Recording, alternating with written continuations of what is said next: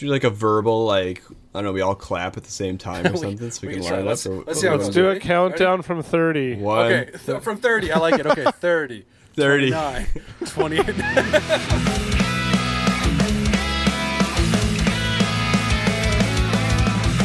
The whole intro is just The us whole- counting down. No, I think we're good. We don't need to clap. It's too Alright. it's too early to start clapping. Uh, the thing I the thing I do like though is that Aaron has done like a sick background. What is what? I like that. Yeah, like what have you done? Is it? I'm trying to that figure. chalk? Yeah, is it on your wall or did you make some kind of like Zoom background? No, it's uh, on the wall. So who drew the Lagwagon logo? My wife. Yeah, okay. So you got to get her to do like a band logo each time. That's right. She's committed. did That's awesome. Did you tell her that that this doesn't actually go on YouTube anymore? well, w- that wasn't the plan when I had this whole thing in mind. I so like was it, though. It- I'm, dude- I'm still going for it. Dude, it's sharp. So did like did she do the the growing up punk stuff too?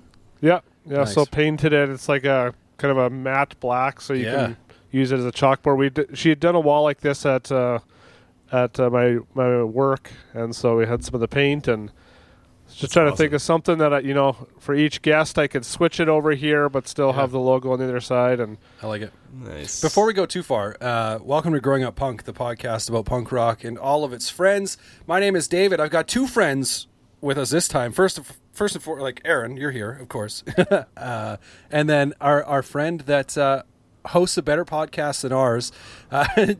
Jed from Talking Records, is hanging out too. Yeah. And yeah. So I guess real quick, we'll we'll mention why Jed's here because we're launching. I guess this is this is the first yeah the first official episode for kind of we're moving on from the record labels we had done a ton of episodes on different labels which was fun uh, and maybe we'll go back to it at some point because there's a ton of labels we didn't cover but we're to do a thing where we look at bands and instead of doing i I guess what we had normally done in the past where we'd look at you know two records or maybe a series of records uh, we're actually going to take our our five favorite songs, I guess. But this first one is a little bit different because with some of these, we're also going to look at bands where between Aaron and myself, we feel like we probably should have gotten more into them, maybe than we we have, if that makes sense.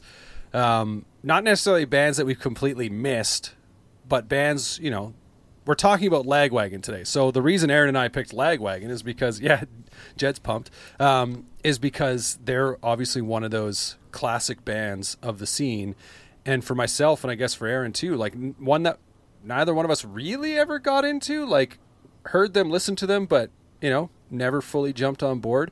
So we thought it'd be fun to bring in uh, someone who's a big fan of the band and immediately break the rules because like i said it's supposed to be our five favorite songs aaron constructed the list um, with Jed's by- help, with with jed's help but basically by picking i think it started with like the five like their five top songs on spotify or whatever and then i forget how it grew to six, but it eventually ended up being six favorite, like six songs. And and Jed said swap this one out for this one, and so you know we we kind of made some picks, but we're, we're starting and we've immediately broken the rules, which is something we've uh, kind of That's what you got to do. yeah yeah you know we set the rules so that we can break the rules.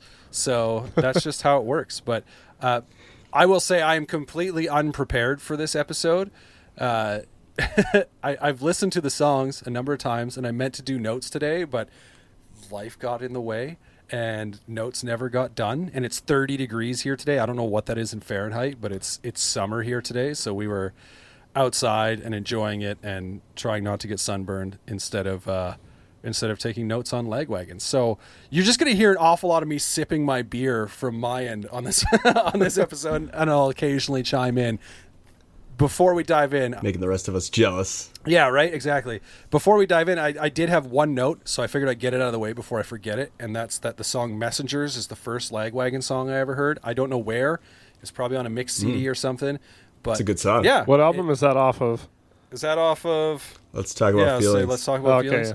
Um, it's not on our list though, so that's why I got to get it out of the way. So I don't know if Aaron wants to wants to take us in, or do we want to talk about Jed's podcast a little bit? Let him pump. Yeah, own Jed, why don't you uh, tell us why you're here? So I guess uh, yeah. Why so to you here, compile to compile these songs, Um, part of it was kind of inspired by there was a Instagram account. I think it was the Skate Punkers one that had had just asked people for you know their favorite Lagwagon songs. So I mean there was a whole ton there. And then around the same time, me and David decided we would talk about Lagwagon. And so, like, I'd gone to Spotify, but lots of times the most popular songs, like, lots of them are all on the same album or it's a cover song or something. So then I was like, oh, I know Jed loves Lagwagon, so I'm going to ask him his favorite songs, which then got into why I was asking him. And he was like, oh, man, you got to have me on the podcast. And, and so I was like, man, Yeah, let's be honest, guys. to- I, I begged, I begged to be on here. I heard you were talking about Lagwagon, and I said I got to be on your show. I would love to talk about Lagwagon. I got a random text from Aaron. He's like, "Dude, five favorite Lagwagon songs." I'm like, "Are you kidding me? Five? Five, yeah. Five? Spent the whole day stressing out. I'm like, five? All right. This is actually one of my favorite things about this series because uh, we do plan on. We've got some already scheduled and and kind of already recorded, but speaking with uh, different artists about their five favorite songs that their bands put out. And uh, some of my favorite things are like hearing back from them being like, I honestly don't know whether it's just like hard to pick five songs because you know they don't want to pat their own back in any sort of way, or it's just like they love their Right. library so much. Like I, I don't know. So there's a lot of like I've found so far in some of the interviews I've been setting up. I don't know if Aaron can say the same thing, but almost a lot of like guiding along the way, being like, well, why don't you think about it from this way, or what I, you know, and just trying to maybe you got some great stories you want to share. So um, right. I, I, what are your five favorite to play live? yeah, right. I do love, you know, I mean that that's a sign of a great band too. Is like how do I how do I pick those songs? You know, you might have that number one that's like bar none, no question, that's it. But then yeah, it's it can be tricky, which uh, which is what makes it so much fun though, right? Absolutely. Yeah, well, we had we had done an episode with Stretch Armstrong before we even did this series that kind of gave us this idea. But there was just so much cool stuff that came out of those conversations because, yes, sometimes bands feel awkward about picking their own songs, but at the same time, they know those songs better than anyone, right? They know the stories behind why they were written and what inspired them. And so it just gives it that unique outlook of, you know, what was going on when this song was written because we only have it from the perspective of of hearing it you know maybe when it came out maybe 10 years after or whatever and so it's it's cool kind of getting that backstory into our favorite songs and what really shaped them Mm. On this episode, it's just going to be Jed's insight on why why he likes songs. yeah it's all it's all this all rests on you. Happy to man. supply that. Yep, yep. Happy to supply I'll that. supply Oh, yeah. those. yeah and then that's what was cool about about having you on jed is you know it's it's one thing for me and david to kind of go back and forth about a band we're not super familiar with but it's awesome to have a guest to kind of you know steer us clear us give more insight maybe all my facts are wrong and Tune us in. There you go. yeah. I promise not to correct you or anything obnoxious like that. Oh, go for it. Uh, Just every actually- yeah. Ah, no, that was on the second EP. That was on the demo the singer gave me when I Yeah. took my shirt off at the show. Yeah. Uh, man. Speaking of, have you ever taken? Oh, I was gonna- Have you ever taken your shirt off at a Lagwagon show, Jim? yeah. Put it around. I don't think air. so. no, Not yet. No, not yet. There's still time. there you go. There's still time. Yeah. well, why don't Why don't we start with Jed? Why don't you share with us kind of how you first discovered Lagwagon? Um, you know, have have you seen them live? When was that? What kind of really instilled your love for the band? Sure, and you can totally cut me off if I go too long. I, um, like a lot of people, I discovered Lagwagon on the Survival of the Fattest compilation that Fat Records put out in '96. It had two songs on it, um, "Sleep" and a song called "Layman's Terms." And I remember just getting that comp and just falling in love with those bands. No Use for a Name and Hi-Standard had that great cover of the Mamas and the Papa song at the beginning, and I just was like loving these bands and checking them out and buying their records. And so when I heard that Lagwagon was putting out a new album, I actually had my mom stop on the way home from visiting colleges so I could run into the record store and pick up the new Lagwagon album on the day it came out, and that was Double Plaid. And I just loved that record. I just the, the dark tones on it, the you know the dark lyrical matter. It was just the songs were fast. They didn't really have a lot of choruses. It was hard to tell when one song ended and another one began. They just kind of all, you know, meld together. And it was just a really great record. And I remember loving it. And then I picked up Hoss soon after. I got it for my birthday, actually. And I just loved that record. And I just, you know, Lagwagon, I just really loved their their style. I love how they blended punk rock with like metal and a little bit of math rock. Uh, Joey's voice has always been one of my favorite voices in, in punk rock. Um, it's funny when you listen to interviews with him, he's always like, "Oh, I don't really like my voice, and I don't really think of myself as a vocalist," and you know, he's more of a songwriter type. But I just, I think he's got like a really nice voice. You know, it's it's kind of higher, but it's not whiny. Yeah, you know, yeah. it doesn't like kind of grate at your nerves when you hear him. Yeah, it's kind of like says so- you. No. yeah, yeah. it's kind of like snotty enough sounding to kind of give it some edge, but not where, you know, like kind of Fat Mike for me is just Yeah. too much. Where it's like uh, I can only handle Right. so much of this, but Joey yeah, it has gets on enough. your of- nerves after a while. yeah, like he's he's got enough of kind of grit in there to to kind of pull it together and make it sound a bit more cohesive and easier on the ears. You know, it's you know, what's funny for me with Lagwagon, and this kind of shows a little bit more where I suppose I was uh, in kind of growing up and listening to punk. I always like the band that I always went to for that kind of similar Lagwagon sound, and maybe Aaron can agree on this one though. Was Craig's brother because like I Yes. forever I was like. Dude, this it just sounds like it sounds like Lagwagon, and of course, growing up as like a youth group kid who, you Right. know, like if I was buying, like I, I'd buy some stuff, and then there'd be some stuff that I'd like sneak in or whatever. But I was, I think I was always in the frame of mind at that age, you, you know, where I was like, well, why would I, you know, risk myself with this and having my mom's thrown? She doesn't do this anymore. God bless my mom, but she uh, like when I was when I was like a kid, right? She threw out a couple tapes or CDs or whatever. And, oh uh, no. I've told a story where she threw out like an Aerosmith cassette, and she heard me talk about it on a podcast once. And so a few weeks a few weeks later in the mail, I got Aerosmith "Get a Grip" on CD that she sent to me, and I was Oh. like, "That's hilarious." Thanks, mom. But like you know, as as you know, kind of a young teenager, um, hearing Lagwagon, and maybe it was on. I'm sure it was on a compilation or a friend had, you know, a mixed CD that he made or whatever. Uh, I just always went, yeah, but I can listen to Craig's brother and not worry about this, you know, like my mom hearing it and throwing it out, sort of thing. But um, not to say Craig's brother's a Lagwagon knockoff by any means, but I think the the comparisons are for sure there. Well, Ted, uh, you know those guys are big Lagwagon fans. 100%. Bad Religion, Yeah. Lagwagon. I mean, you can hear it Yeah. all over Homecoming. Yeah, yeah. Um, but yeah, Lagwagon is a band that then you know, kind of as time went on, you know how it happens when you get older, you just kind of stick to more of the stuff that you Oh yeah. you know you grew up on. Especially if it's like there's one thing to discover new bands. Um, I have you know I absolutely love discovering new bands, but then to go back and discover or rediscover or try to get into a band that you've been familiar with and known forever, but just never really listened to. I don't know what it is because there's no like, oh, I was missing out on this, you know, sort of thing.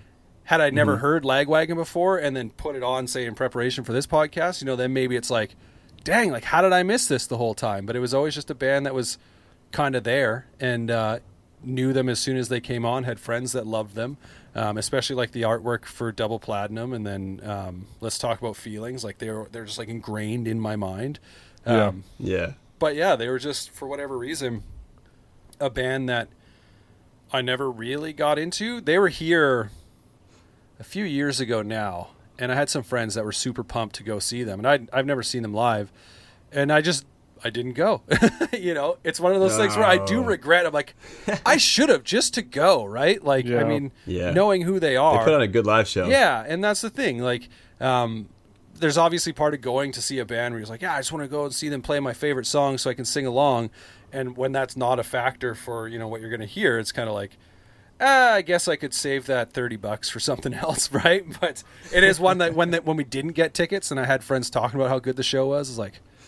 Should have got a ticket, and then you know Oh, yeah. COVID happens, and it's like I really should have got a ticket. Like who Yeah. knows? Now you're like, I should have went to every concert Yeah, I ever yeah. turned turned down.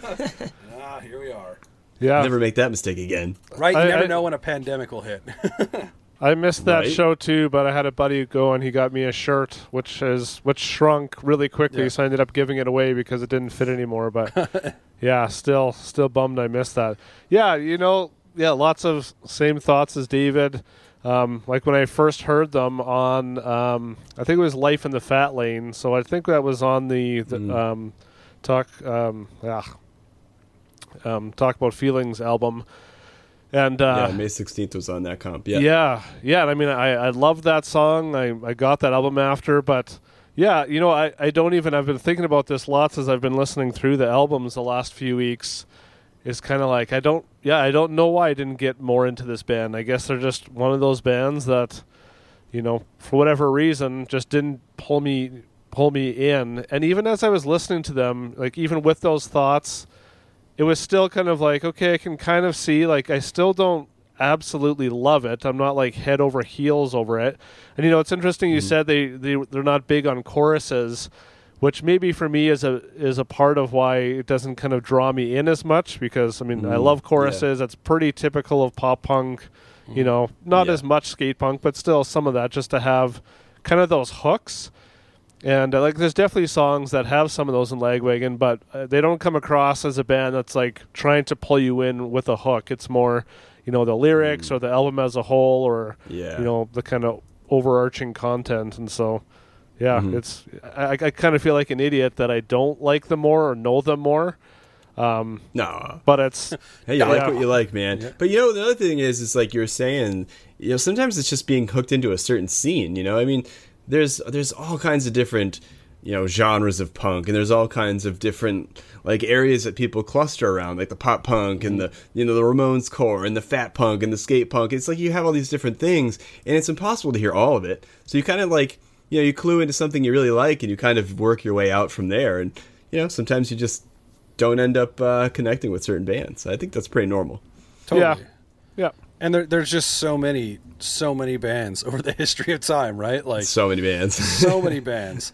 Um, so should we uh, should we dive into the first song? Or, Yeah. Uh, okay. Let's do so it. well, let's get it. The the first it. song we're going to talk about now. Um, I believe this one just came from like the Spotify list, but uh, we're going to talk about the song "Violins."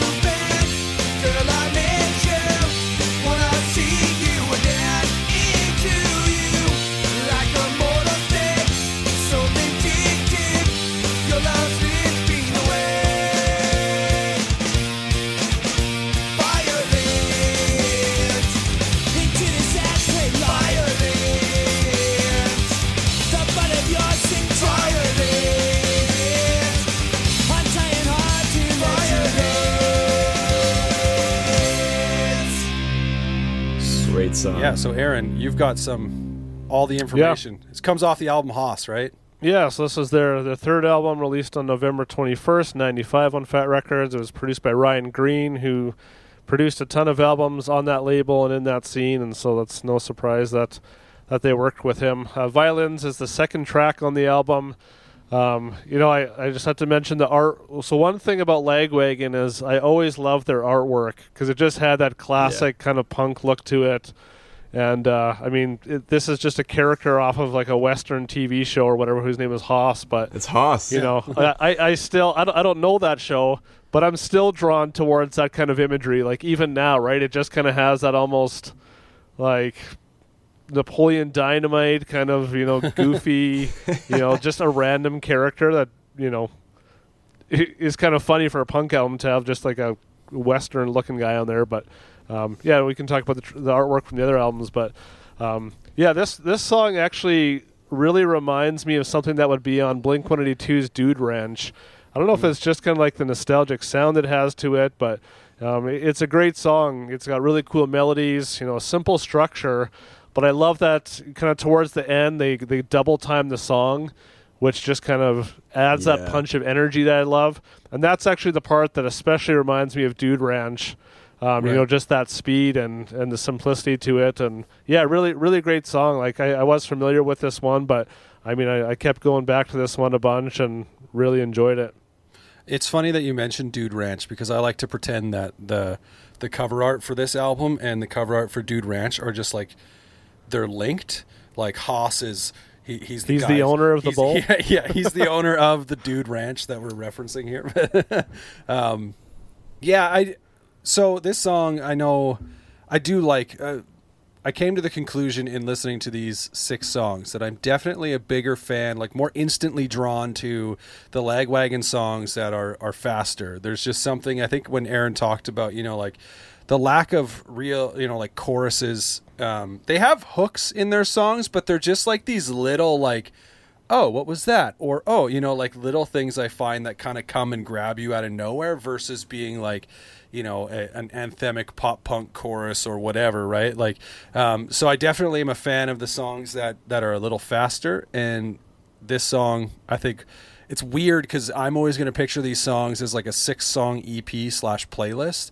And it it uh, it works as a way to start it all off, you know. I did have a question. So when he says violins, is he like is it, is it supposed to sound like violence? Is that what he's? Yeah. Yeah. Okay. I was like, are, are we? It's wordplay. Yeah. It's like you know when NOFX would do sold out, Right. And it was sold out, and you know these guys were all these guys were all hanging around together. You know, they, you, you see these links between these albums.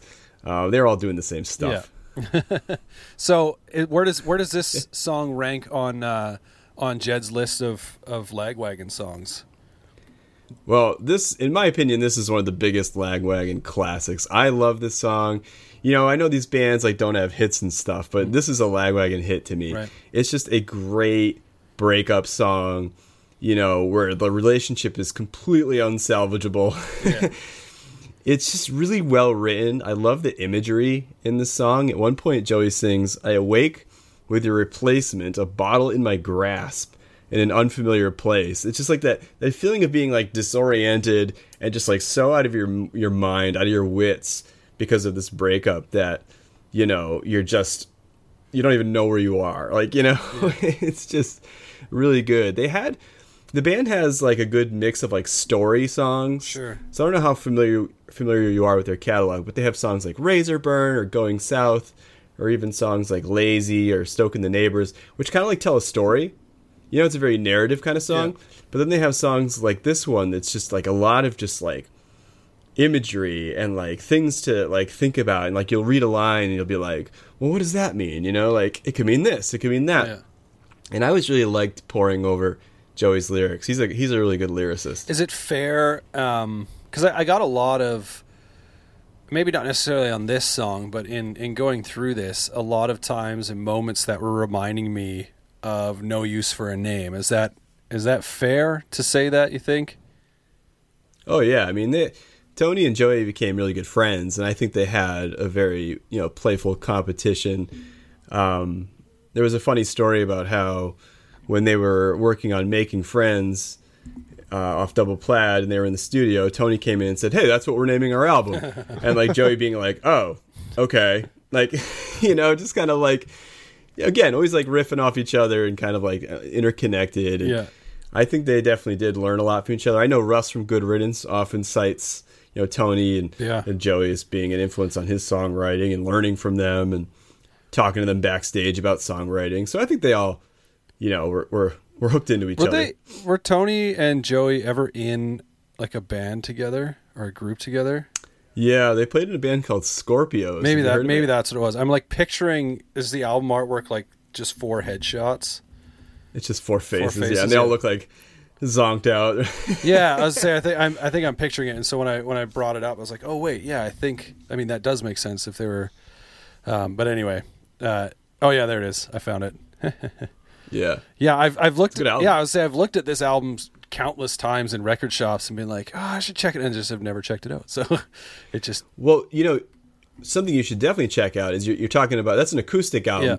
Um, you should definitely check out. Joey did an acoustic version of violins. Okay. On the Tony Sly Joey Cape split Oh, yeah. called Acoustic. Yeah, yeah, I saw that that came out in 2004. Yeah. And I just think that that acoustic version of this song is so good. I mean, it really brings out the lyrics. It brings out out. the melody. yeah. It's um I remember hearing that song when it came out in 04 and like it just totally giving that song new life to me. Like Yeah. I was just like, wow, like this is a really powerful song. Like I'd always just kind of rocked out to it, you know, with my fist in the air, but now, you know, hearing it in that format, I was like, this is a really well written Yeah, song, yeah. you know. Yeah, the the one thing I hear. I will say from past experience, I'm trying to think in the times I have gone through like full Lagwagon albums, the thing I, w- I could never really get behind with No Use for a Name is it felt like oftentimes they would just have one song in the middle of the record that would be like, what is this doing here? And and it just like completely pull me out of it, right? Whereas like I don't know that Lagwagon has any of those necessarily, um, so that so that's nice. But um, do we want to move on to uh, to the next track? Yeah, let's do it. All right. Yeah, so uh, Double Platinum is the fourth album by Lagwagon, released on August 12th, 97. It's the first album without the original lineup, as guitarist Shawn and drummer Derrick both left the band before the recording of this album.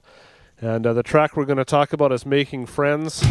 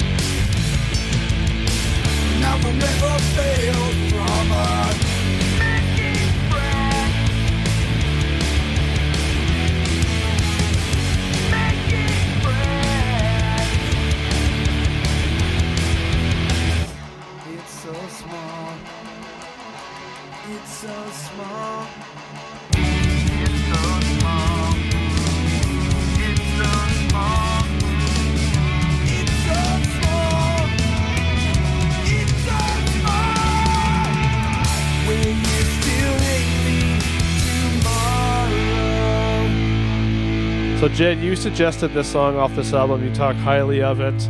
Uh, yeah, I'd love to hear your thoughts on it and why this song stands out to you from the album. This is without a doubt one of my all-time favorite punk rock songs. I just love the song. I feel like it just it hits. It keeps this driving rhythm. You know, it kind of combines punk and power pop, and there's even a little bit of metal in it. And it just for me, it just it feels epic. Like you know, like it just kind of like builds up, and then there's sections throughout the song where it kind of drops out, and it's just like Joey um, with the guitar and. I don't know. I just always really loved the way this song sounds. Dave is playing like this tribal drum beat of sorts. He's like Yeah. all over the kit, and he's a powerful drummer. And it's just a great song. You've asked me if I've seen Lagwagon live, and I have. I've seen them a number of times, and they've played this song every time I've seen them, except for when I, I saw them play the. Um, I saw them play um, the trashed album playthrough, and at the end they played a few other songs. But every show I've seen them do, they've done "Making Friends," and it just sounds so powerful. This I, I is- feel. Yeah, so go go ahead. This is um this is a song where I said a few minutes ago about how just like little hooks here and there that kind of draw you in. So you talked about the instrumentation like kind of really cutting back for when uh when Joey sings it's so small that first time and then brings it back later. Uh and then like the making friends bit where he's got like the the effect on his voice or whatever. There's just like little things that really kind of pull you in. And it's funny because when I first heard this song, this was one that I actually had trouble kind of getting into because, as I mentioned with the last one, I'm more drawn to like the faster songs, right? And this, like specifically with Lagwagon, not necessarily that's the case for other bands, but with Lagwagon is the faster songs. And and this one, it's you know kind of more of a mid tempo uh, song and without like a big chorus sort of thing. I was just kind of like, what are we, what are we doing here? But it, it's also a song that forced me to kind of look more at the lyrics and try and figure out, you hmm. know, what is he, what is he singing about? Like, I, I love the line towards the end where he says, "I graduate this class with honors, and I will never fail drama." Yeah. Like that's. That's pretty good. The the vibe that I got from it, and I don't know if this is true or not, but it really felt like a song that, you know, because of the graduating bit there, like felt like a song written by or about someone, you know, like in high school, last day of high school sort of thing. Like, does life really change when high school's over? Because that's always what, you know, when kids are having tough times, it's always like, well, you know, high school's only a few years and then life is different when you get out sort of thing, right? And just like that look of, you know, maybe someone who has got someone who's picked on them or whatever, it just feels like, you know, like the bullied you know the kid who's Yeah. been bullied who's just saying like you know what i got one more day and then it's you know i'm out of here sort of deal right? Like i don't have to put up with you anymore. And i don't know if that's what it's about but um that's just kind of there's some of the imagery in there that that's sort of what i pulled from it. And then i was kind of able to you talked about like narrative songs and like seeing stories a little bit more. And i was like yeah. Yep. he's um it's he's and I said this about Joey uh, about uh, Tony Sly too in the past was actually the thing I appreciate about their songs not having these big choruses is that it really forces you a lot of times to look more at the lyrics. And you know, the song structure might not pull me in necessarily right away, but then it's kind of going, okay, people love this band. Why? You know, and a lot of times for me it, it boils down to what are they writing about? How are they presenting those lyrics? And I think I think it's pretty awesome stuff. But I cut you off, Aaron, so go ahead. Well, uh, I was like, this, for being the second track on an album, I found this song to like be a little kind of slow and draggy, like to kind of you know start the album. I know, like this.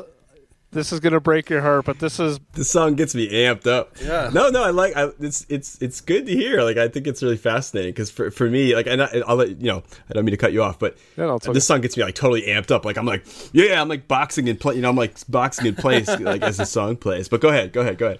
Yeah, and maybe that's you know because I'm only really getting into this these last few weeks, um, so it's you know I don't have the same connection to it, you know, as some of the other songs on this list. But what I did like about it is that you know this kind of cool dark vibe that it has to it. Like it definitely makes it stand out.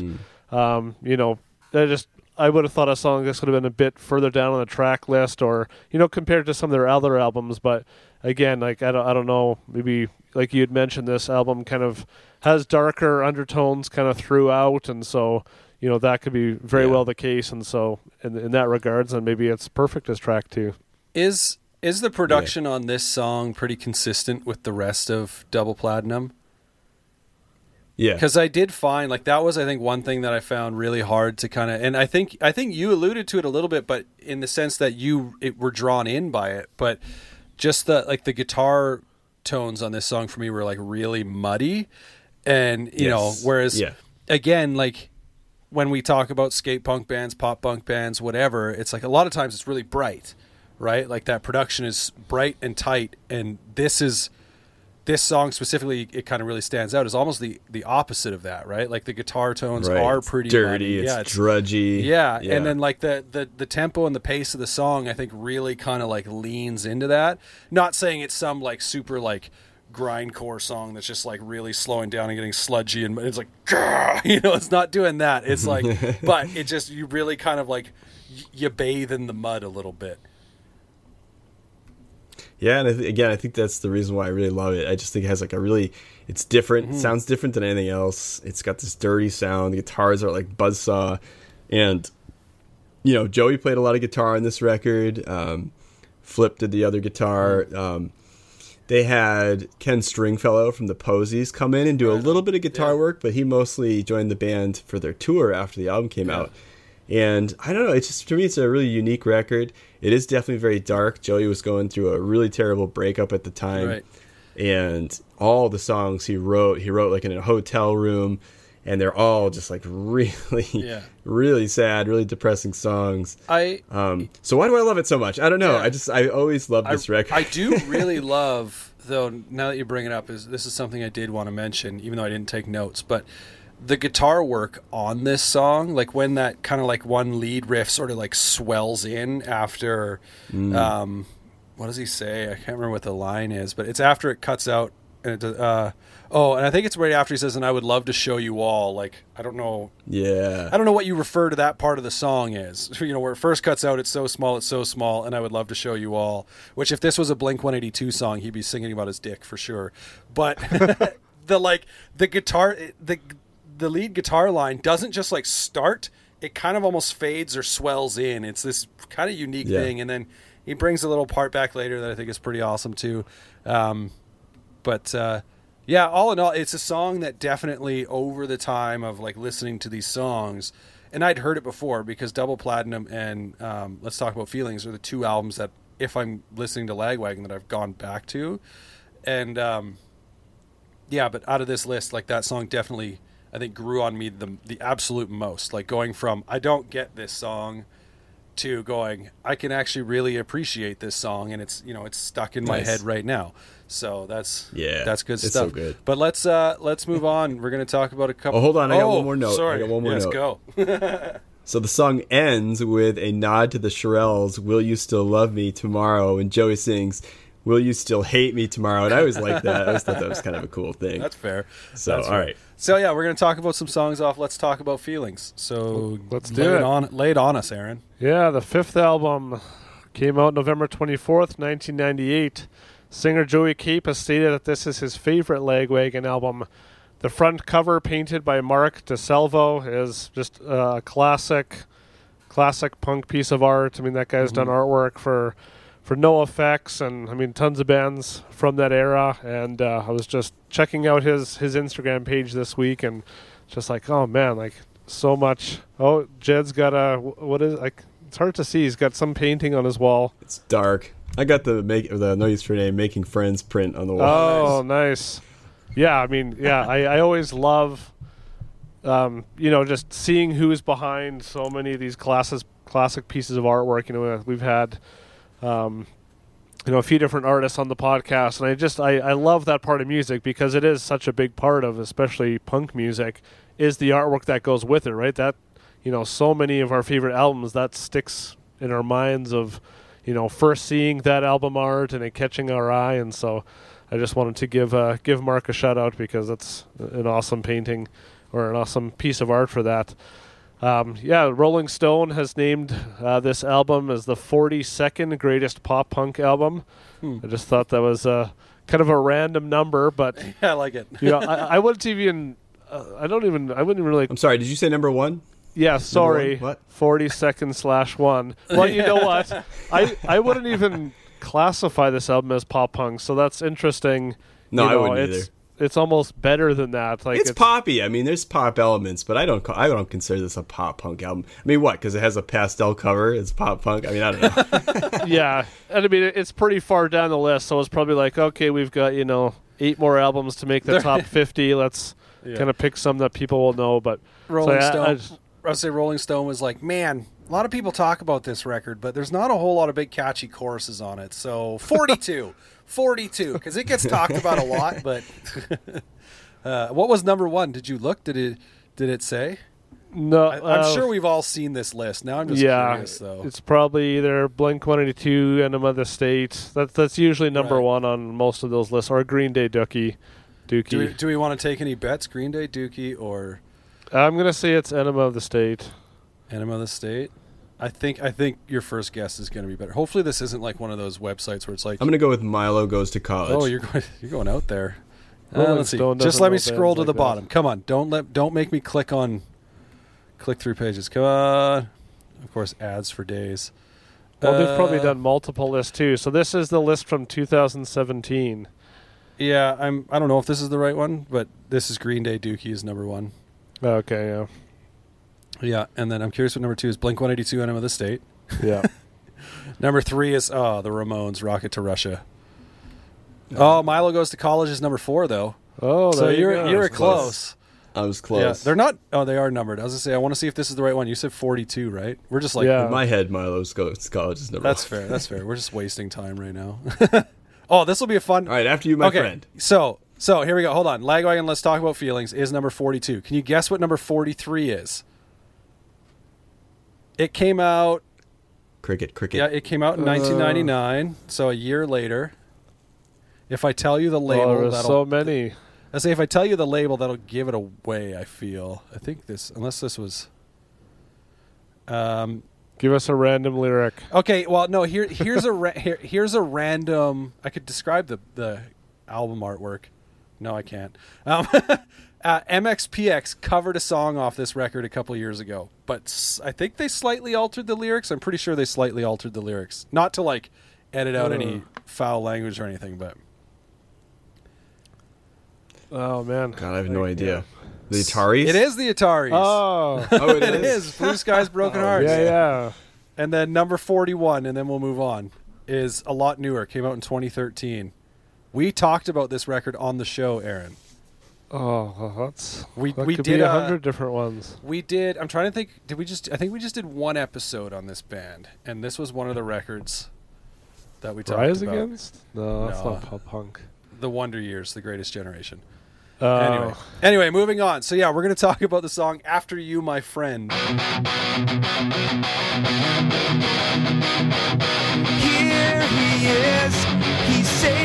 A grin. He wants to be the one who doesn't have to sink a level in these streets. In his retreat, all he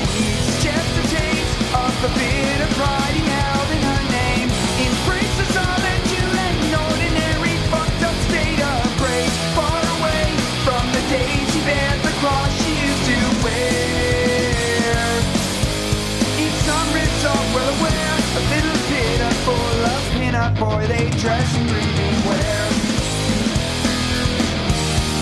Where there needs a consent In the drift of undertow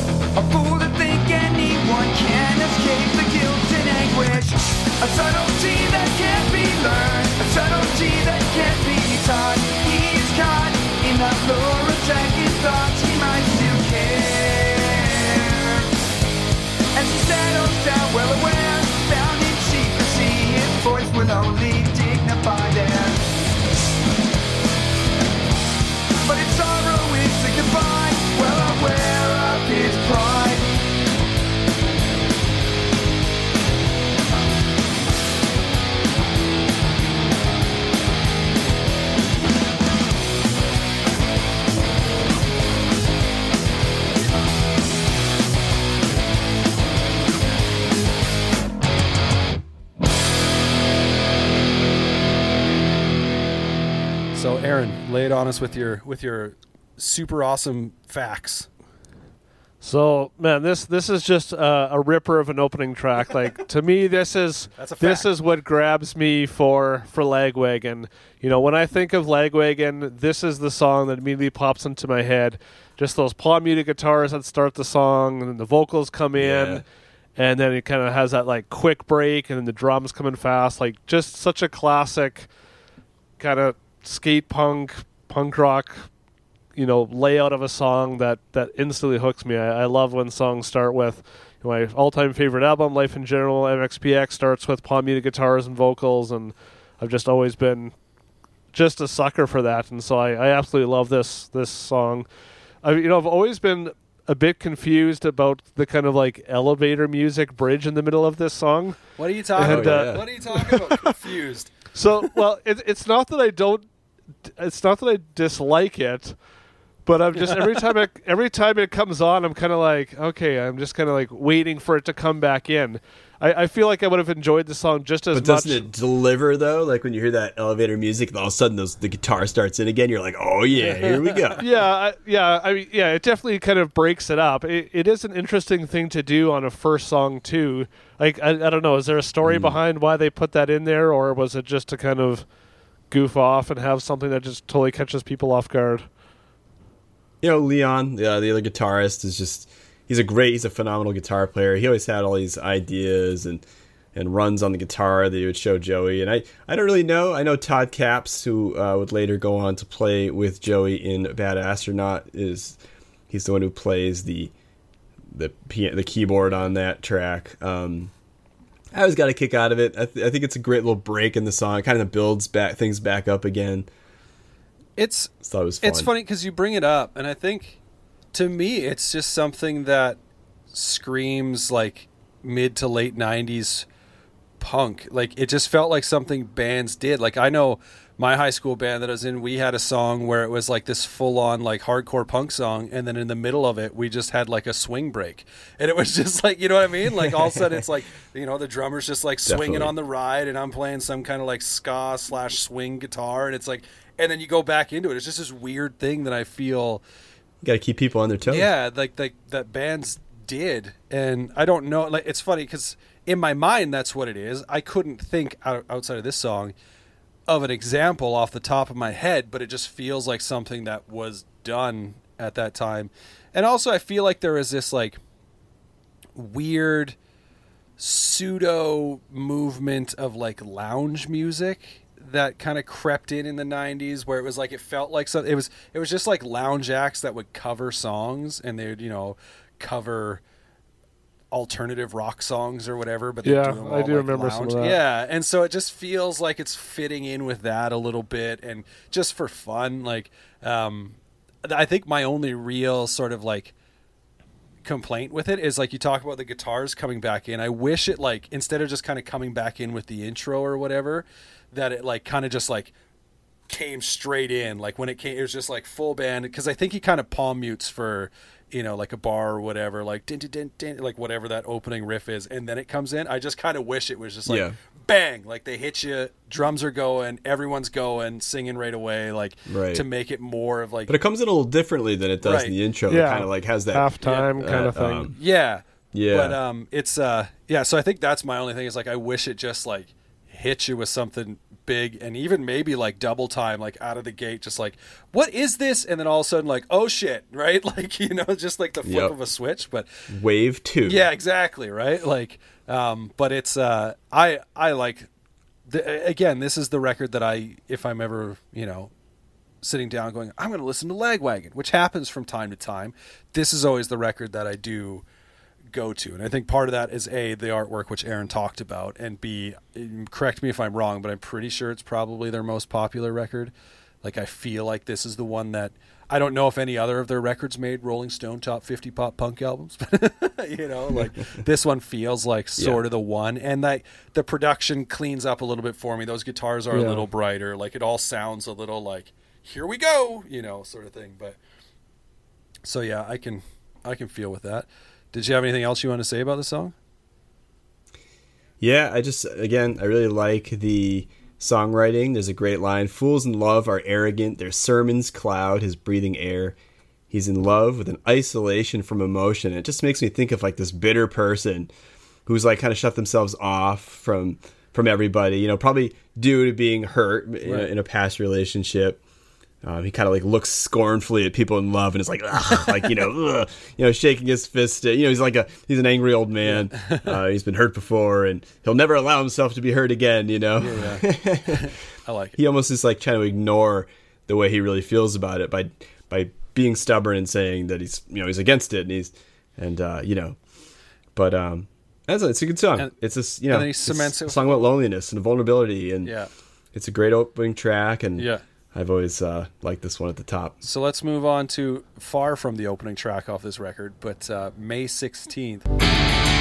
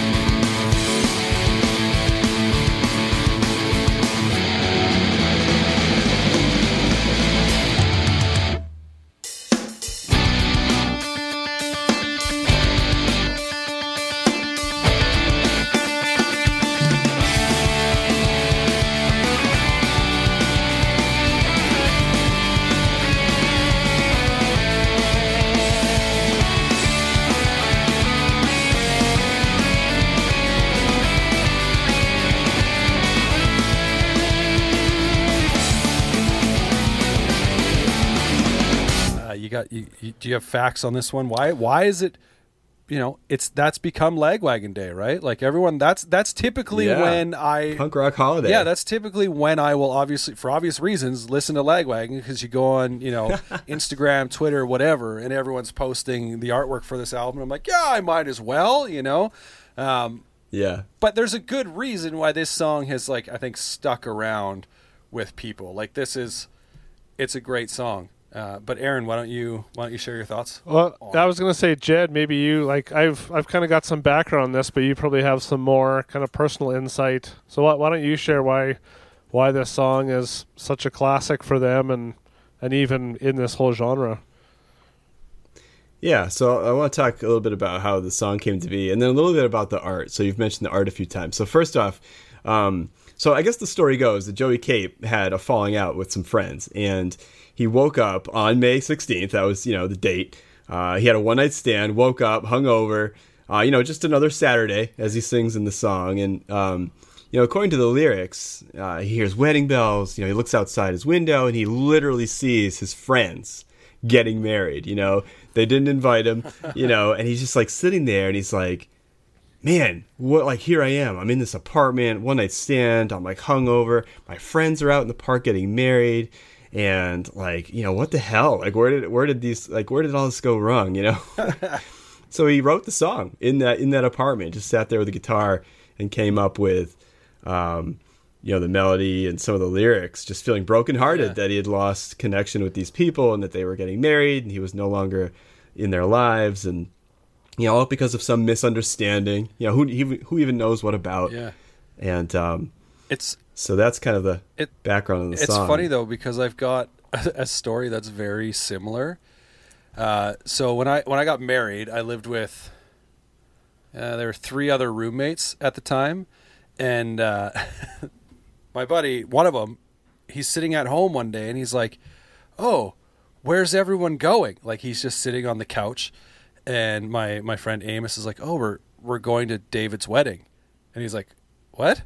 and so I never invited this guy to the wedding, which is funny because like we're friends now. We were friends then, but he had moved away at one point and then moved back. And so when we sent invitations out, he was gone, right? And so I was like, in fact, I think he was like maybe in Thailand or something, like gone, gone. I didn't know how long he's gone for, so I didn't send Really didn't send him an invite. But he'd been back for a bit, and I could have easily said, "Hey, you want to come to the wedding?" But I never did because I was everywhere else. And so on this, spe- this specific day, the day we got married, uh, he was sitting around doing absolutely nothing because all of his friends, including his roommates, were at my wedding.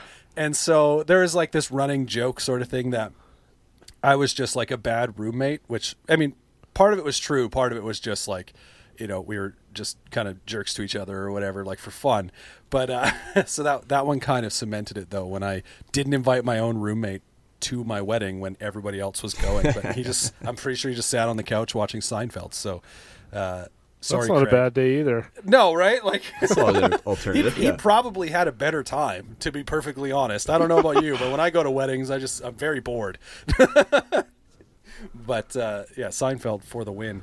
Um, no, this song is awesome. That's that's my note on it. It's it's a great song, and I appreciate May 16th every time it rolls around.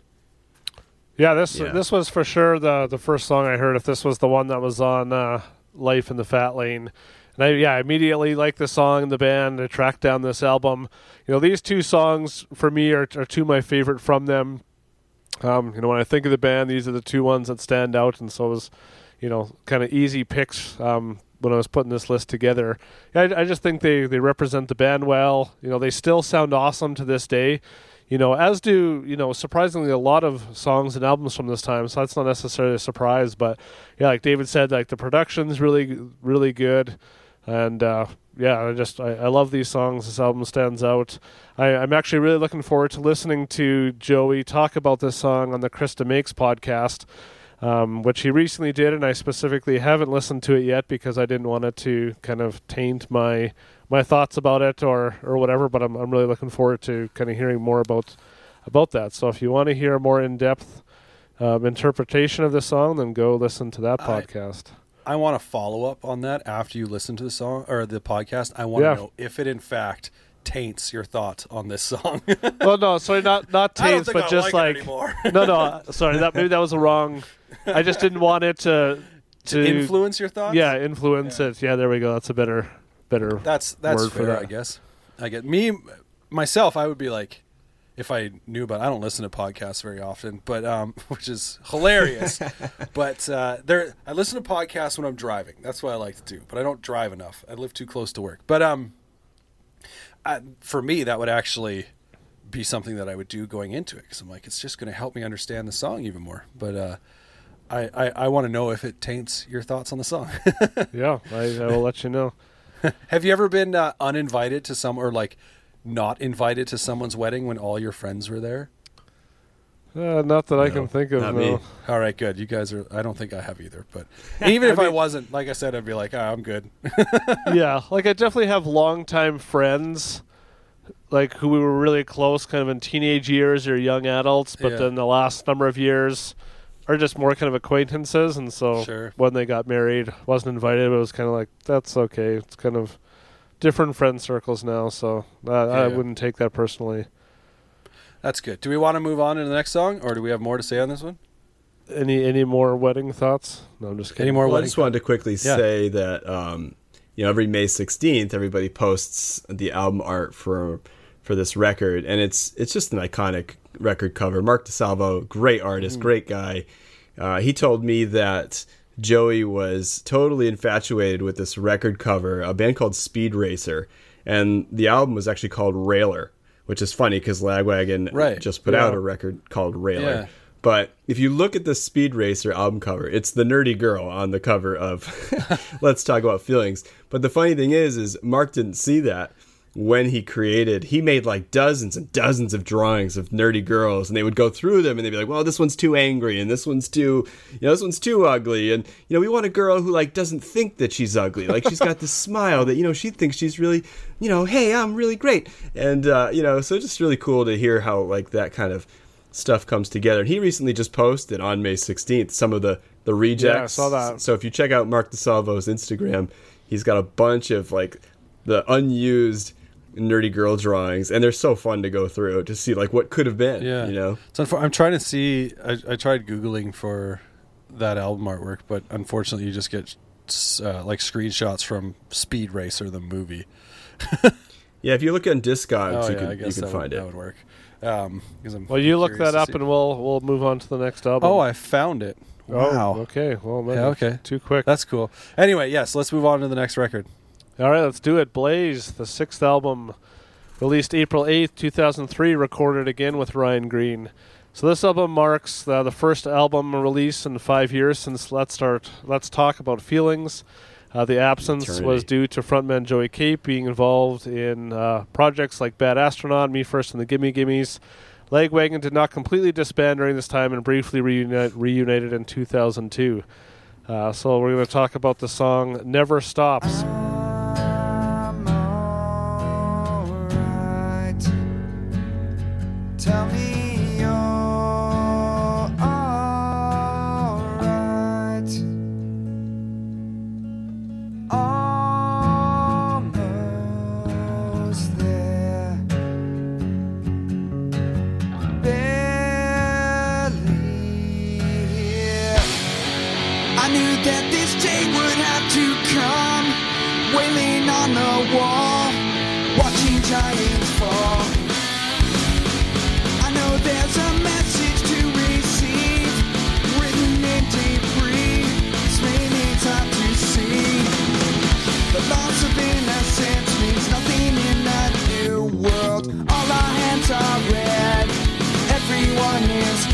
Guilty.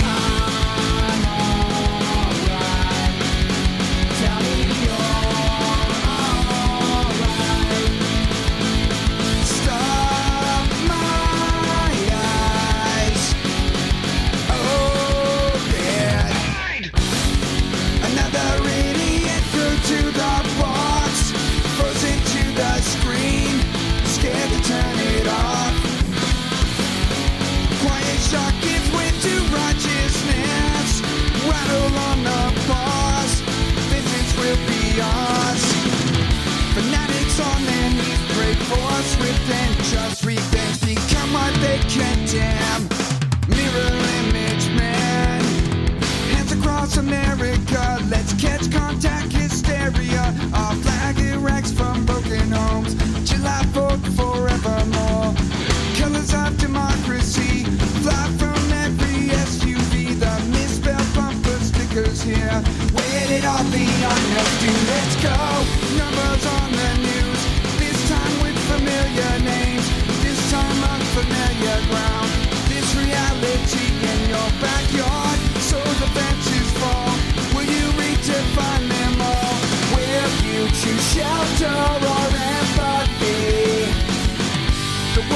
has come too close. We With borders blown from glass,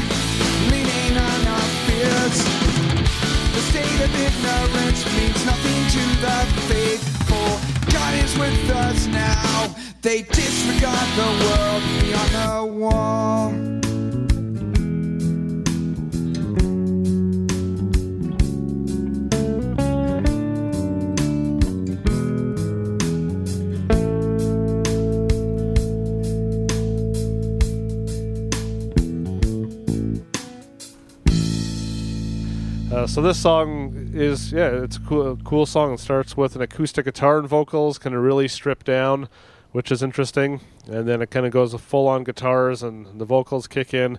It's a really high energy song, brings a cool dynamic with different ups and downs. You know, especially with the ending, it just kind of cuts to a slower instrumental, which uh, was Yeah. a, a different way to kind of end the song.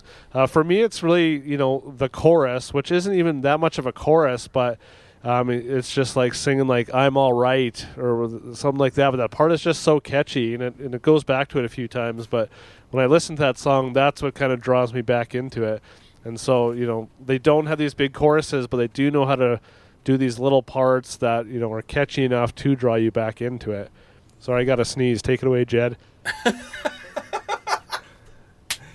Well, it's just a really great song, and you mentioned the the chorus. It, you know, it, it prescribes to that notion that if you hold your notes, you hold your vocal lines over fast guitars, it's going to sound amazing. Right.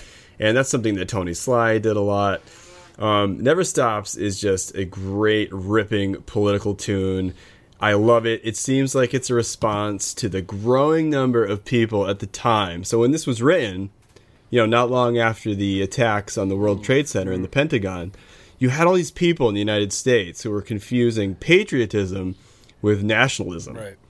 You know, in this country, you start to see, you know, more extreme and exclusive exclusionary love for like, you know, one's country. Yeah. And, you know, at the expense though of like foreigners and immigrants and even people living here who are like considered outsiders. You know, and that would often be based on race or religious, you know, grounds. And it just got like really uncomfortable you know like you you want to be proud of your country and you want to have pride but it almost got like mixed up with this like sense of like superiority and like distrust for foreigners and so i think that this song is definitely a, like a response to all that Yeah, yeah, I can I can for sure see that, and I crazy to think like so. This came out was it 2003? Is that when you said this came out? Yes. I was about to call you. the record came out in 03 Yeah, I was about to call you Adam for some reason, Aaron. Don't ask me It's why, okay. but I'll But, uh, respond to that. hey bill there we go. I like it. Um, but like it's it. I don't. I guess it's not crazy to think that things from then to now have only really gotten worse, right? Like a- as far as what he's singing about here, I find like just that as as opposed to being patriotic, it's more you know the nationalism sort of thing, and yeah. and it's it's something that in Canada, I don't think. I feel like this this is just Canada in general. I feel is we're always kind of in a lot of sense like a step or two sort of behind what the states are doing. I, I don't know if Aaron can agree with this or not, but it feels like you know like we're always trying to play catch up, and in, in sometimes I think it it kind of works against us in that sense too. Whereas like this has become more and more of an increasing normal, or at least being more and more vocal and visual, if that makes sense, in the States. But it's also something that we're kind of starting to see more and more in Canada as well. I mean, I think a lot of hmm. that has to do, obvi- obviously, this song was written before the likes of Facebook and Twitter and stuff like that, right? Where, where people could say Yeah. basically whatever they want without real fear of consequence, right? Like, I mean, obviously, sometimes it catches up with people, and then they're, and then they're like, "This is so unfair. How can you take me?" But anyway, um, before going too far down that trail, I think right you know it's it's just. I guess he's right in the song's called "Never Stops." Like, in it, it's hundred percent true that we're talking, you know, almost twenty years later, eighteen years later, that a song like this is more true now than you know maybe it was even then, right? Like, um, it's, it's frustrating and it's sad, and you know, um, but here we are. It is frustrating that these things continue to stay relevant. I mean, you listen to songs like this, you listen to songs by like Pennywise or Good Riddance or Propagandhi, Yeah. and you're like, all these things that they were singing about in 94, 97, Yeah. 2000, they're all still very relevant Yeah. in 2021. right right and i mean like it's it's crazy to think too because so i don't i don't know how how much you follow canadian news or how much this made news Oh, I'm hooked. yeah how much this made news in the states at all but just a few days ago um there was a discovery made of like basically a mass grave in uh, Yes.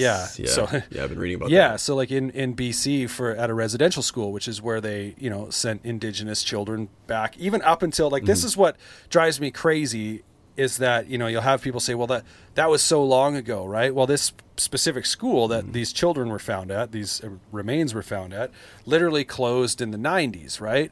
And so when you think about you know my way is better than your way or my way is the right way or the only way or however you want to put it where it gets very loud now because of things like social media at the same point in time this is obviously something that's been just ingrained and sitting you know undercover maybe is one way to put it forever right? Like at one point in time it was out in the open. You had things like residential schools and you had things like uh, as they're referred to up appears like the 60s scoop and stuff. Just like speaking obviously specifically about racism in this sense towards indigenous people but um we so it's just on my brain because we went to there's uh like a um how do i what is it? Like not a vigil but like um just sort of a, a there's like 215 pairs of children's shoes at the like the government buildings here in Edmonton that were like placed out the other day Mm-hmm. Yeah. in memory of these children and whatever and you know like yeah, I saw a picture of that. yeah, and so uh, we we went and saw it today. Took our kids to it and kind of explained everything about it and whatever. So it's it's very fresh, top of mind right now. And then this song comes in, and it was like, that's the thing is like this stuff has all been here, but for so long it's kind of been this thing where it was pushed aside or silenced in the sense that people, you know, would be more afraid to come out with it because you'd have to do it face to face, right? Like versus now it just seems like it's so crazy and out of control because you have social media and you have a place where people can just go off, like I said, either anonymously or without real fear of consequence. And it's it's horrendous, right? Yeah. So um, it is. Yes, and and it's true it does it, it never stops so uh Yeah. but not to get too heavy on it because this song is is a great song at this you know is as far as even just listening to it and going like yeah man i could get into this song. I could jam this song. I love the kind of like mellow acoustic sort of intro right? It almost throws me mm-hmm. off because the first number of times i listened to it on this playlist i was like is this the end of one song or is it the start of another? Mm-hmm. And then when it comes in i'm like oh right it's the start of this song because it's kind of out of nowhere. It feels like it should be the end of a song, right? And maybe that's maybe that's intentional too. Is it like you kind of want it to be the end of something, but really it's just the beginning? And uh, yeah, I don't know. Sorry, sorry to go down uh, down No, a it's bit of a rabbit hole there, but um, yeah, man, this is uh, this this is good stuff. Yeah, So well, I- that, well, the best stuff. songs, you know, make you think about stuff. yeah. so. Yeah, Yeah. Well, I wish I had gotten to this album more. I, I always thought this was an older record. I don't know if it was just based off the artwork.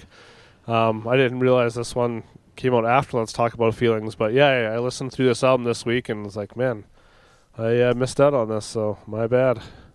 I like it. for for a, This, uh, for a second there. I was like, I like how you said. I always thought this was an older album. I'm like, yeah, it's 18 years old.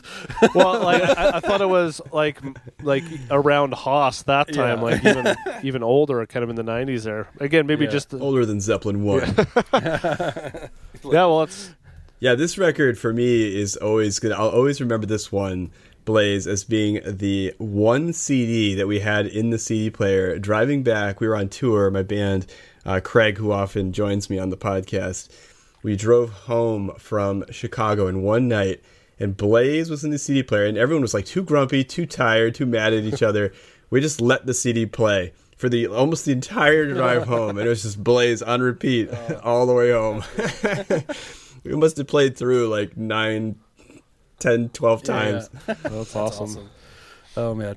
All right, want to move on to the next one, Aaron? Yeah, so our final one is off the album Hang, which is their eighth studio album, released October 28, 2014. It's their first in nine years, following 2005's Resolve, and their first to feature current bassist Joe, who replaced their former Jesse. Uh, this album was recorded by Bill Stevenson, so they uh, switched up a bit, and I think they had worked with him on some other albums as well. Um, yeah, so the song is called The Cog in the Machine.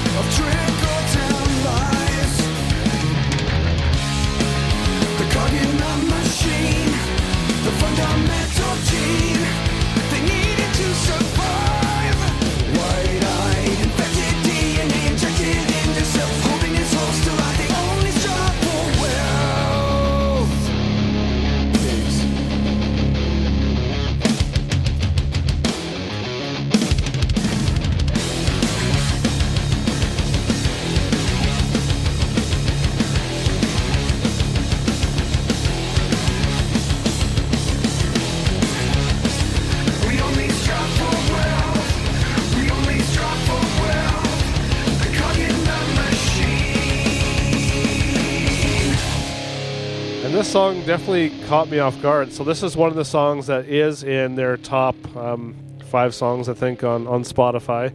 So it must be a popular song. You know, I I didn't really, you know. Jed, you've alluded to some of their influences of metal, um, which I didn't really hear on, you know, the these other songs or even in their other albums. I wouldn't have really picked up on that, but definitely heard it on this song. And uh, yeah, it kind of caught me off guard, but it kind of immediately hooks me in. I mean, I, I love metal music. I, I like some kind of cheesy metal too. Not that this is that, but you know, just between the vocals and that guitar riff, it kind of has almost Yeah. that kind of like glam rock feel to it. Um, but man, Right. it's got such a great groove to it. It's just kind of immediately gets your head banging. It's got this really cool riff. It actually really reminds me of Propagandhi, just in that kind of grittier riff, but still lots of melody in the guitar and the vocals, and uh, just a really cool like driving force beh behind the song the whole time. And I kept going back to this one over and over, and I and I listened through this album this week because it was one I remember checking out when it came out, but again, it didn't stand out enough, I guess, to go back to right away. But this song made me want to go back and listen to it. I definitely. Uh, I, was, I was trying to think through the whole episode here. I was like, there's one song where there's a riff that I could just remember when it came on, going like, "Oh yeah," like I, I can I can get it. Like this is this is sweet and like definitely separate. More of this. More of yeah, this. more, more Yeah. of this. Definitely separated it from the rest of our selection of songs that we had. Um, is it is Yeah, this a direction that they kind of like? Is it, is this kind of more a specific song, or you know, some songs here and there that do this, or is it kind of a directional shift that they made to be a little more Well, the, riffy? I guess. when when Lagwagon started out, they were called Section Eight, and they were definitely a very metal influenced band. If you check out some of the B sides uh, for their album Duh and their second album Trash, like they put out expanded versions, and I think you can find them on Spotify. But if you scroll all the way down to some of those B sides, holy metal Batman. There's like you know riffs and like two like two solos and a song. and when they signed to Fat, actually Joey was worried that uh, Mike was going to think that they were too metally. Right. Um, so you know, I think they got more into like the the punk stuff, but you can always kind of hear like their influences. But I mean, the band they're influenced by everything from metal to the Beatles to the Carpenters. I mean, to you know the Descendents. I mean, they were influenced by a lot of different bands. But it kind of you know it went away a little bit. Resolve was a great record. Um, and then they put out an EP called like my I think my older brother still listens to Lagwagon, which those were all Joey Cape solo songs that the band just recorded. And I love those songs, but to me that EP sounded really flat. There wasn't it, it was kind of lifeless. Right. Again, I, I liked the songs, but there just was something about it. And so when this album came out, actually I heard Cog in the Machine first somehow. I don't know if it was like if they played it like if they posted it or something, or if they played a video and posted it on their website. But I remember hearing this and being like, "Oh, okay," you know, like like as it's playing, being like, "All right, all right, all right, Yeah. I'm into this." You know, it had life, it had a little grit to it, and you could tell that they were kind of maybe having a little bit more fun again, and like you know, kind of leaning on some of those influences a little bit. Right on. And yeah, this is just a freaking ripper. I love this song. It sounds so good when it's building up with that guitar Yeah. line. Yeah. Is there a Lagwagon song you don't like? I don't think so. no. Ex- yeah. There, there's some that you're less. I couldn't name one. yeah, that's fair. That's fair. Yeah, I mean, there's songs I like better than other songs, but I don't think there's a song in their catalog that I'll skip. That's awesome. or, yeah, I'm I'm a, I'm a fan. Yeah, that's awesome. Uh, do we have anything else to say? Looking Uh, at you, Aaron. more leg Lagwagon. More leg. I had a lyric here. Yeah, yeah. I had a lyric. I like the um. He thought he would. He thought he had to save the world. He only had to stop destroying it. He only had to stop waving his rights, supporting the stream of trickle down lies, the cog in the machine. Hmm. So it's definitely just a song about going up against something bigger. Yeah. you Yeah. know, like the you know going against the uh, the Goliath. Yeah. and he actually you know mentions David and Goliath in the song, and so you know again it's a, a political politically leaning song, just about kind of like you know stepping outside of the status quo and going up against those the big systems, whether it be like a, a corporation or whether it be anything. I mean, so you know it's definitely a song to get you fired up. that's awesome. Um, yeah. So final verdict, Aaron. Lagwagon, yay or nay? Oh, definitely yay. Yagwagon. and and I and that's why I like doing these ones because I knew I would like it. Like Yeah. I never didn't listen to it because I didn't think I would like it. It was Yeah. just there was always something else to listen to, and so I never really went to it. So I like having these excuses where it's like, all right, for the next two weeks, I'm going through this playlist five, ten times, and then because of that, it was like, okay, I want to hear more of this song or this mm-hmm. album, so I'm going through, you know, two, three of the albums, and so mm-hmm. yeah, it definitely reignited. Like, okay, uh, this is a band I'm going to go back to more, and even if I don't anytime soon, I thoroughly enjoyed, you know, my time with them this Yeah. last few weeks. Yeah. yeah, it's fun to jump into a band, you know, and Yeah. just That's yeah. I mean, that's that's definitely one of the points I think of our podcast. Or like, I, I definitely it's something more that I've noticed in the process of when we did the labels series, right? Like because we'd share bands with each other, and they'd be bands that sometimes you'd never heard of them, or a lot of times it was like, oh yeah, I remember that band, but I just never, for whatever reason, listened to them, and then so it gives you an excuse or a reason, I guess, to kind of go and and listen to a record and and you know kind of maybe form a little bit more of an opinion. But yeah, I mean, Lagwagon, Lagwagon's a tricky band for me in the sense that, like Aaron said, I've always I've never disliked Lagwagon. I don't know what it was or what they could have done that would have like that would have just propelled them into you know that that library of bands that I would just commonly pull from. Um, I don't know if it's because I, I don't know how old you are, Jed, but like I, I just kind of gathered from when you were talking about when you first got Double Plaidinum that I think you're probably a couple years older than me, and so like I don't know if that was like part of it too is that by the time I was really getting into punk, like they had kind of been around for a few records at that point, and you know, like the ol- Yeah. the older like um, guys in the scene, like they were into Lagwagon, but like I was, you know, maybe by that point more into like the straight up pop punk side of things or whatever, right? Like, right. um, they were just too mature for me. they were lyrically too mature for they me. at weren't running time. naked in their music Yeah, videos. right? I mean, come on, you know. Yeah. Um, so that's that's Well, you know, sometimes you get into a lane and you kind of just, Yeah. you know, you stay in your lane and you. Yeah, well, it's And, it's uh, funny though because like I mean, some of my favorite bands that I would list would have come you know up alongside it. Like obviously, um, you guys did an episode on on talking records about Face to Face. Well, Face to Face is Mm. you know like a band that I will gladly say is one of my favorites of all time, and you know like they Mm-hmm. they would have been running along that same time. Or we've talked about Good Riddance, yeah. Um, and and Propagandhi was mentioned earlier. Like some of these bands that were like definitely straight up running mates with Lagwagon that I loved, and maybe it was just that those were the bands that I chose, and then Lagwagon was there as well, right? Um, but yeah. Anyway, I think that'll probably probably wrap it up. So before we go, did you want to share where people uh, people can find you and your and your show? Like, what's your address? Yeah, specifically your address, not a post like a PO box or anything, but actually to get to your front door.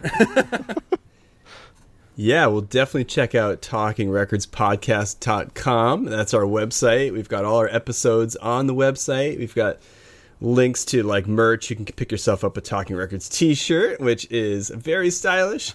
We're on Instagram, Talking Records Podcast. We are on all the socials. You can find us on Facebook. We're on YouTube. We post teasers on YouTube and stuff like that. And so, yeah, check out Talking Records Podcast, album deep dives talking with friends about records we grew up on, records we love. Sometimes we're lucky enough to get people who made those records to come hang out with us and chat about the making of the records. It's like, you know, like we're trying to do better than Wikipedia, Yeah, you yeah. know? That's awesome. And you can also actually find uh, because you're on. We don't mention this very often, even though I got this idea to start it a while ago, and then LinkedIn? But yeah, LinkedIn. Uh, no, but we're we all share. We're all we're all hanging out together on Discord. Um, Oh, we- yeah, yeah, yeah. we do have our Discord. So if you want to go, we've got the link on our website, growingpunkpod.com, or you can you know hit Jed up or hit us up at Growing Punk Pod on Instagram and Twitter, uh, and just ask for an invite link. We're seriously not picky. come come just hang out. We talk There's a lot of discussion about pizza. yeah, there the, the the pizza discussion has died down a little bit. There's a lot of discussion about music, um, which is what it was created for. So, uh, and there's also um, kind of, I guess, channels specific for specific podcasts and stuff that you can you can kind of talk about in there too. But uh, yeah, man, I think that'll do it. So thanks for thanks for hanging out with us, Jed. Yeah, it was awesome. Thanks for having me. This was a blast. for- I've been wanting to talk with you guys for a while, and this was fun. I had Aaron on the Yeah. podcast. We did talk about face to face. That was fun. Yeah. Yeah, thank, thanks for staying up so late, though. Yeah, no kidding. It's late here, guys. Yeah, man. It's going to be tomorrow soon. But anyway. All right, man. That'll do it. So, uh, goodbye.